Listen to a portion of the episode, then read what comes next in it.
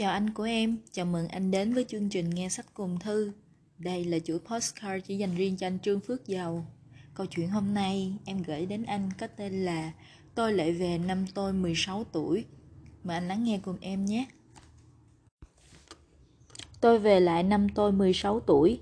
Suốt buổi chiều nay tôi đã xem đi xem lại không biết bao nhiêu lần clip Our Fairy Tale do các bạn học sinh trường Quốc học Huế post lên YouTube và tràn về trong lòng tôi một dòng kỷ niệm trong vắt và reo vui của những ngày tôi 16 tuổi, thỏa học trò mắt sáng với đôi môi tươi. Có người nói rằng cho dù bạn sống đến bao nhiêu tuổi đi chăng nữa thì 20 năm đầu tiên vẫn là khoảng thời gian dài nhất của cuộc đời bạn. Nếu tôi biết được điều này trước khi tôi 20 tuổi thì tôi đã không bỏ lỡ mất nhiều điều đến thế. Nếu được quay trở lại, tôi sẽ học cách chơi một nhạc cụ, đàn guitar chẳng hạn. Tôi sẽ học một môn thể thao cho đến đầu đến đuôi. Tôi sẽ du ngoạn vào mỗi cuối tuần. Nếu được quay trở lại, tôi không chỉ tập trung vào việc học. Việc học cũng giống như việc ăn cơm. Bạn phải ăn ba bữa một ngày, nhưng hãy thưởng thức những thức ăn ngon lành và bổ ích khác nữa. Đừng bỏ qua một bộ phim vui nhộn hay lãng mạn, một buổi diễn ca nhạc ồn ào hay những tạp chí sách báo đầy màu sắc mà người lớn bảo là vô bổ. Những buổi dã ngoại với bạn bè, đừng bỏ qua quần áo và giày dép và những đồ vật trang điểm xinh xinh thể hiện cá tính riêng của mình.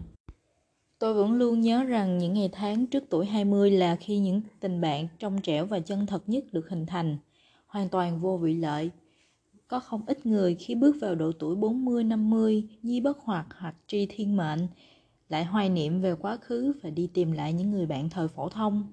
Là vì như vậy đó, khi chúng ta là bạn trong những năm tháng thơ ngây đó thì chúng ta sẽ luôn có thể tìm về bên nhau. Những mối quan hệ được bắt đầu sau tuổi 20 thường xen lẫn với sự hoài nghi. Sự hoài nghi là cần thiết, nhưng mặt khác có lẽ đó là cái giá đắt thứ hai của sự trưởng thành sau tuổi tác.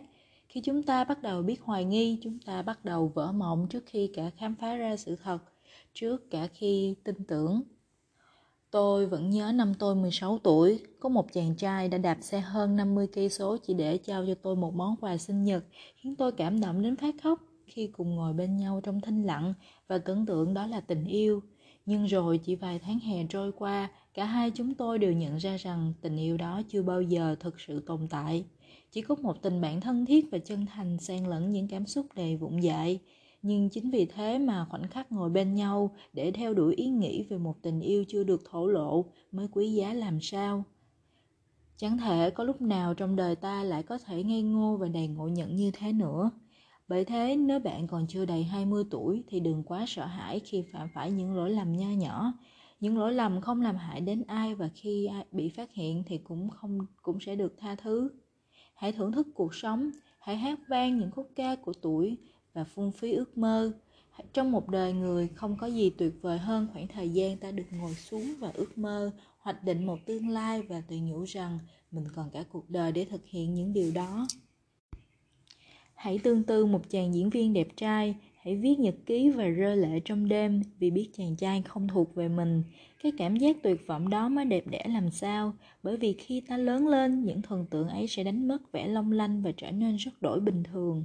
Hãy chen chân vào đám đông, chỉ để một lần nhìn thấy thần tượng. Hãy cứ đứng đợi hàng giờ dưới mưa rồi trở về trong thất vọng, bởi ngay sau khi bước qua tuổi 20 bạn sẽ không bao giờ có thể làm những điều tương tự. Điên rồ hồn nhiên như thế nữa và những cảm xúc kia sẽ chẳng khi nào còn trở lại hãy để con tim rung động bởi cô bạn gái xinh xắn hãy hẹn hò và cầm tay nhưng đừng đi quá xa một nụ hôn đầu bởi những hành động quá gần gũi sẽ phá vỡ thứ đẹp nhất mà người ta có thể có trước tuổi 20, một mối tình mong manh và hầu như khó chạm đến tận cùng. Nếu vẻ mơ hồ đó không còn tồn tại, bạn sẽ vĩnh viễn đánh mất ký ức về nó. Ôi, những tháng năm thần tiên sẽ không bao giờ quay trở lại, nhưng tôi nhận ra rằng con người hình thành trước tuổi 20 sẽ là con người cốt lõi của chúng ta. Những nhận thức và quan niệm sống của những năm tháng này làm nên cái xương sống căn bản cho những giá trị mà ta nhận được trong tương lai.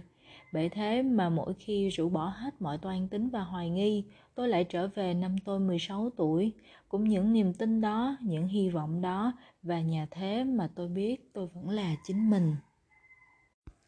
Nếu nói tuổi 16 là tuổi đẹp nhất của một người con gái, thì điều đó không dành cho em.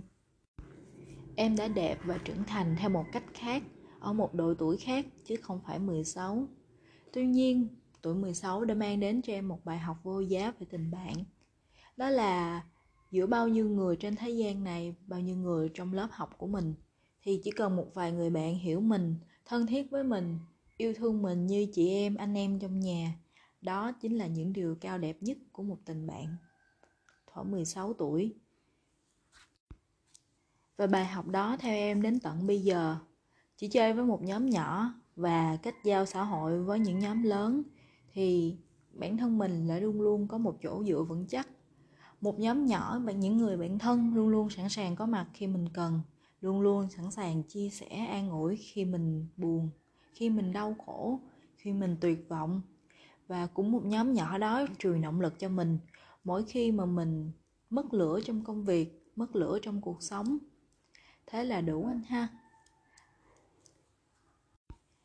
Bây giờ em có những nhóm nhỏ của những người bạn thời đại học những nhóm nhỏ người bạn thời phổ thông và cả những người bạn đồng nghiệp. Tuy nhiên em còn có một nhóm nhỏ chỉ có hai người đó là em và anh. Chúng ta không chỉ là người yêu người thương của nhau chúng ta còn là những người bạn thân thiết chia sẻ cho nhau những điều tuyệt vời trong cuộc sống này. Có những điều chúng ta không thể chia sẻ với bất kỳ ai khác ngoài anh và em thế nên em muốn chúng ta phải giữ tình bạn thân thiết này thật lâu dài, thật bền vững nha anh.